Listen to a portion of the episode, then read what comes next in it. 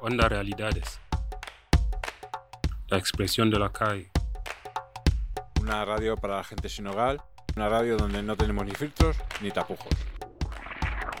Agitamos conciencias. Estamos aquí en el Ayuntamiento de Y nos San hemos junto al Ministerio de Sanidad. hola. Buenos días a todos. Os Eh, habla el coyote. que sigamos cobrando una renta mínima. Quería hablar. Hay tantas cosas, hay tantas cosas. El humor, porque es lo único que nos, saca, un poquito hacia adelante. que estamos en ondarealidades.org. Ahí nos podéis escuchar Aquí estamos. sin filtros ni tapujos. Buenos días a todos y bienvenidos un día más a un programa de Onda Realidades, un programa de radio donde se habla sin filtros ni tapujos. Programa hecho por personas sin hogar y que hoy vamos a tener una, un invitado pues que ha salido así. Con nosotros se encuentra Sergio Fanjul del periódico El País, el cual está haciendo una investigación sobre personas sin hogar. Buenos días, Sergio. Hola, muy Bienvenido al programa de Onda Realidades. Gracias por invitarme. De nada. Y bueno, vamos a empezar con una preguntita, una ronda de preguntas. Hola, buenos días, Sergio. Yo quería preguntarte una cosa. ¿Cómo, dentro del mundo del periodismo, cómo es que te dio por interesarte por las personas sin hogar? Bueno, pues eh, yo venía tratando temas relacionados de alguna manera, como el tema de los desahucios, de la desigualdad, de la segregación urbana, ¿no? La separación entre barrios ricos y pobres, que ahora está muy de moda con el tema de la pandemia y los confinamientos. Y bueno, una cosa fue llevando a la otra. Un editor me propuso que me metiera también en, este asunto de, de las personas sin hogar. Y, luego investigando los libros que había publicados y tal sobre este tema, resulta que no, no había demasiados. Es como un tema que todavía tiene que, llevarse a la opinión pública en general, porque no, no, no se han escrito muchos libros que lleguen al gran público sobre este tema, ¿no? que está muy invisibilizado. Así que creo que, que es un, un tema que está lleno de historias y que la gente tiene que conocer. Por eso me he metido en esto. Y en general, desde tu punto de vista y las investigaciones que llevas, eh, ¿qué es lo que más te sorprende de la gente sin hogar? Bueno, pues una cosa que me sorprende es que pues que no se corresponde con los estereotipos que hay, ¿no? Que muchas veces se piensa en las personas sin hogar de, ter- de determinada manera, sobre todo la gente que está en la calle. Y bueno, lo que he ido aprendiendo es que hay, hay, hay, mucho, hay muchas características de las personas sin hogar que no pueden reducirse a un estereotipo, que es el que podemos tener en la cabeza, las personas que no estamos cerca de esto, y que eh, eh, hay gran diversidad de situaciones y también que son muchas las, circunstancias que pueden llevarte a estar en situación de, de sinhogarismo, ¿no? Muchas veces desde la sociedad se culpabiliza y, se, se estigmatiza a las personas sin hogar como si fueran culpables de su situación y por lo general no es así, ¿no? Es casi un fallo de- del propio sistema. A ver, ahora que estás tú con el tema este del sin hogarismo, las personas sin hogar, eh, durante la tesis que estás haciendo, ¿tú ves muy visibilizada a la mujer o la ves oculta? Pues bastante poco eh, visibilizada, porque se suele decir que, el porcentaje de hombres en el tema del sinhogarismo y sobre todo en situación de calle es mucho más grande, pero en la realidad no es así, ¿no? Porque hay muchas... eh, Hoy mismo he estado aprendiendo que hay, hay muchas, por ejemplo, mujeres eh, maltratadas que pueden considerarse como personas sin hogar porque no tienen un alojamiento seguro, ¿no? No pueden vivir, desarro- desarrollar una vida normal en una casa donde sufren maltrato, por ejemplo. Y muchas otras situaciones de este tipo, ¿no? Por ejemplo, en la, en la prostitución, en las mujeres que están en, en, en locales de alterner, que tampoco eso se puede conseguir considerar un hogar, o incluso las algunas, muchas trabajadoras domésticas que vienen de otros países, ¿no? que tampoco tienen un hogar propiamente dicho, como se ha visto ahora también en la pandemia, que muchas de estas personas se han quedado sin hogar cuando, cuando han sido despedidas por las personas que les contratan para cuidar a sus hijos y para limpiar, ¿no? Así que es verdad que están muy poco representadas en el imaginario colectivo las mujeres. Otra cosa, Sergio, por favor. Eh, Hmm. Tú, de a, las investigaciones que llevas y lo que llevas escrito, eh, esta temporada nosotros nos estamos nos estamos centrando en, de- en desmontar los estereotipos de, la- de lo que tiene la gente de la- sobre la opinión que tiene la gente normal, bueno, normal, los que tienen hogar, a los que no lo tenemos o no, o no- o no- lo hemos tenido, ¿qué estereotipos son los que se ven desde fuera? Bueno, pues, pues un estereotipo clásico es el del vagabundo, mendigo, con su cartón de vino, su- su- sus andrajos, ¿no? T- Tirado por la calle. Ese es el, el clásico, yo creo. El clásico, el clásico estereotipo de, de un- una persona sin hogar, un pobre, ¿no? Un mendigo, un vagabundo. Yo creo que ese es el estereotipo más fuerte. Mm, y ya te- como ya dije antes, también la idea esta de que, de, que las personas sin hogar de alguna manera eh, pues se lo merecen en el sentido de que eh, no, se han esforza- no se han esforzado suficiente o que han tenido problemas con el alcohol o las drogas o problemas de salud mental, ¿no? Bueno, esto, estas clásicas ideas sobre el sinogarismo yo creo que son los estereotipos más fuertes. O sea, que hablando en plata, con todos los estereotipos que están habiendo, la palabra concreta, ¿tú la definirías como aporofobia? Sí, a mí me gusta mucho ese término, ¿no? Porque pone...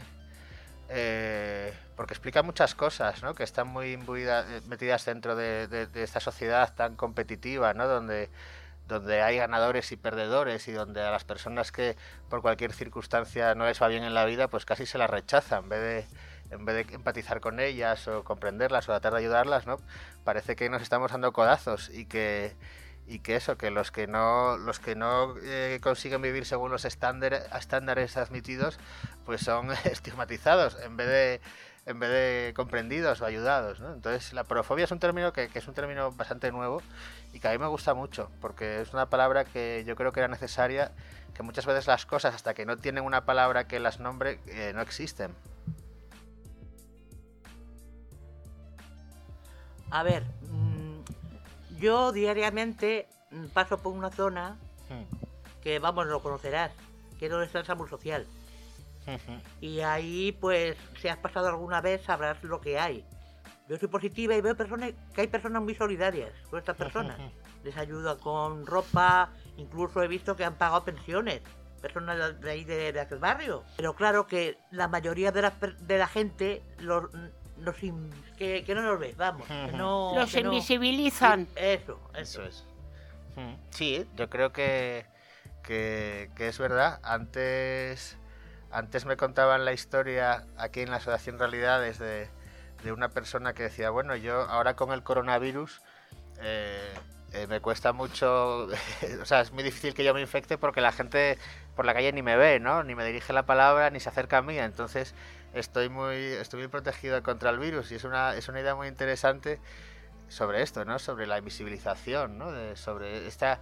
A mí me, me llama... eh, Cuando empecé a, a- trabajar con el tema del sinogarismo, me llamó mucho la atención el hecho de que de repente para mis investigaciones tenía que di- dirigirme a personas que están en la calle y que están muy cerca de mí y que veo casi todos los días en mi barrio y de repente cuando, cuando tuve que dirigirme a ellas vi que había una barrera muy grande entre los dos, me costaba acercarme a esas personas porque eran como si vivieran en otro mundo, ¿no? Eh, Desde mi punto de vista, ¿no?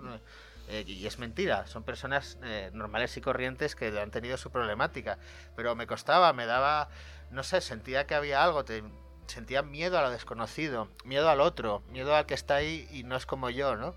Y luego cuando te pones a hablar con las personas sin hogar, evidentemente pues son personas eh, normales y corrientes con sus Sí, sí, sí. circunstancias. Y bueno, eso me llama mucho la atención. Hay personas que yo de verdad, sinceramente, ¿eh? les he visto con una, una cultura tremenda. Ojo, ¿eh? Yo he estado en la calle, yo he estado en la calle. Y vamos, si a mí te, te pongo, por ejemplo, me dicen hace 30 años que yo me iba a ver así, no me lo creo. No me lo creo por, por cosas que te vienen en la vida, no, no porque seas una persona ni ladrona, ni Mm. lo que es la vida. Una separación matrimonial, una, un, un desahucio, que no sabes mm, cómo hacer las cosas porque te ha pillado en un momento mal, pero vamos que si pones de tu parte, Mm. va subiendo. Entonces, ¿es verdad eso que a mí me decían de niño y que dicen a muchos niños de, mira, eso te puede pasar a ti, ¿no? Cuando ves una persona en situación de calle. Exactamente, yo lo puedo decir. Eso, eso, claro, eso puede pasarle a cualquiera. A cualquiera. Bueno, Sergio, no sé si quieres aprovechar y hacernos alguna pregunta a alguno de nosotros. Bueno, pues sí, me gustaría, ya que estamos en este programa de radio que tenéis en Onda Realidades, me gustaría preguntaros qué, por qué os gusta, qué os aporta hacer el programa de radio, por qué os interesa. Pues mira, eh, a mí me interesa particularmente, ya este es el tercer año que estoy, o la tercera temporada que estoy aquí en Onda Realidades, y me gusta porque podemos traer la voz de la calle a las ondas, ¿no? Que parece muy difícil el, el que una persona sin, sin hogar pueda tener una oportunidad seria de poder expresarse cómo se siente, cómo lo vive y cómo lo viven los demás que están en la calle que no tienen voz ni voto ahora mismo aquí, porque claro, es un espacio muy reducido y que a mucha gente también les avergüenza hoy en día, todavía les avergüenza que sepa alguien que está en la calle. Bueno, a, mí como mujer, pues daré la visibilización y la voz a la mujer. Porque aparte de esta, que ya es mi cuarta temporada aquí, que estoy desde el 2018, desde que empezó la radio, aporta darle la voz a la mujer, pedirle sus derechos, porque al estar invisibilizada no es como si no existiera. Entonces, ese es el punto de fuerza que tengo yo. Dar la, la voz a la mujer. Y me aporta mucho.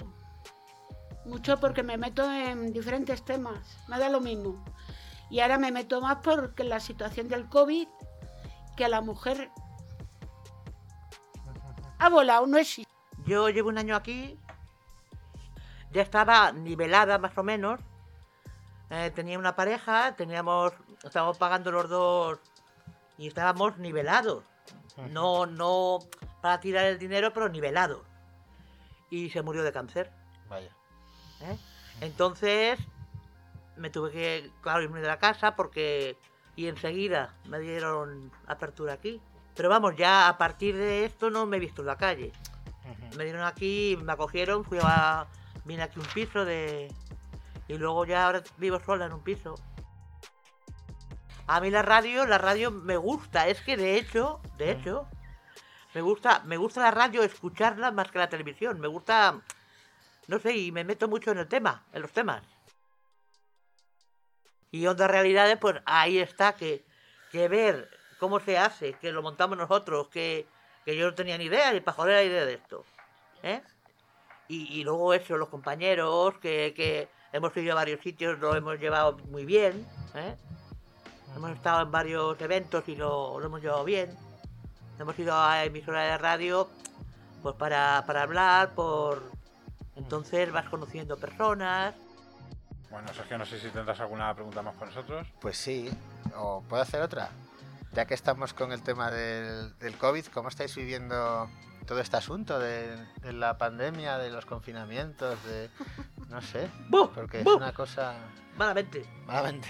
A ver, depende, vamos a ver, depende en la zona, porque yo estoy en una parte que está confinada y la otra parte está restringida. Dos en una. Pero ¿cómo es eso? ¿Cuál es la diferencia? No me entero yo bien. Pues, a ver, te explico, la, la confinada es que Sí. está todo cerrado. Ajá. La restringida es que nada más que puedes ir al Mercadona a casa, al banco a casa, eh, el- al, al médico a casa. Ya. O sea, y vivo en dos zonas, entre dos zonas. San Fermín, que está confinado, Sí. Avenida de los Rosales, que está confinada, pero mi calle está restringida. Llegas aquí, la mitad está confinada, la mitad está restringida. Eso no está confinado, ¿no? Esto yo no lo sé. Sí. Bueno, yo en esto del confinamiento eh, es un, es un poco curioso, ¿no? Porque yo, yo he vivido el confi- yo he vivido el confinamiento del confinamiento, porque yo cuando estuvo el confinamiento serio, a mí me pilló ingresado en una clínica. Ajá. Entonces ahí viví el confinamiento del confinamiento, porque estábamos confinados, pero en la unidad estábamos confinados de las otras unidades. Entonces, cuando yo salí, que viví lo que es el, el confinamiento estándar, por llamarlo de alguna manera, eh, fue un poquito impactante, ¿no? O sea, ves a toda la gente con, con las mascarillas, con los geles hidroalcohólicos a todos los lados, entrando de uno en uno en las tiendas, de uno en uno en las farmacias. O sea, fue un poquito como, no sé, como haber viajado en el tiempo, ¿no? O sea, yo me metí en una clínica y estaba, no tenía, no, no había confinamiento y cuando salí de allí parecía como, yo sé, como si fuera el, el 2050 con, con todas las máscaras puestas la gente, los guantes, hidrogeles y, y demás. ficción, Ya, de ciencia ficción. claro. Que no, quería decir, quería decir, chicas, que la zona Antonio López creo que no está confinada. Claro. Bueno, Sergio, si no tienes ninguna pregunta más, No, por, pues muchas gracias. ¿Qué tal, qué tal ves el sistemilla? Bueno, os veo muy bien montados aquí y muchas gracias por, por invitarme, que me lo he pasado muy bien. A ti, a ti, de verdad. Bueno, ha sido un placer, Sergio Fanjul, del diario El País. Pues nada, decirte que nada, que todo un lujazo haberte tenido aquí esta, esta mañana. Gracias, gracias. Bueno, pues aquí va la despedida de otro programa de Onda Realidades, un programa sin filtros trapujos. Damos como colofón la despedida a mis compañeros, Carmen, Hasta la próxima, chicos. Hasta la próxima y, como no, dedicarle este programa a una persona, persona. que la tengo a mi izquierda, que es a Aima. Dar la- las gracias por habernos com- acompañado otra, otro ratito más. Exactamente, Aima. Otro ratito más. Otras que te hemos pillado por dos veces. No me pegues. Pero sabes que sabes que te lo he hecho con cariño. Y que te doy las gracias por, por haberte tenido, aunque te seguiré teniendo en el otro proyecto. Muchas gracias. y nada, desearte mucha, mucha, mucha suerte en tu nueva etapa laboral y que ya sabes que el programa de Onda Realidades lo tienes abierto las puertas de par en par siempre que tú quieras. Tengo un aprecio tremendo. Pues nada. Lo dicho, chicos. Muchas gracias a todos, a todas. Al final, mira que estaba intentando hacerlo así, como por la puerta de atrás, pero otra vez me voy con la lagrimilla en el ojo. Muchas gracias, de verdad. Esto no es el Barça, nadie se va por la puerta de atrás. Nadie se escapa y bien que lo sabes. Y nada. Ya lo sabes. Onda Realidades. Agitamos conciencias. Agitamos conciencias. Hay tantas cosas.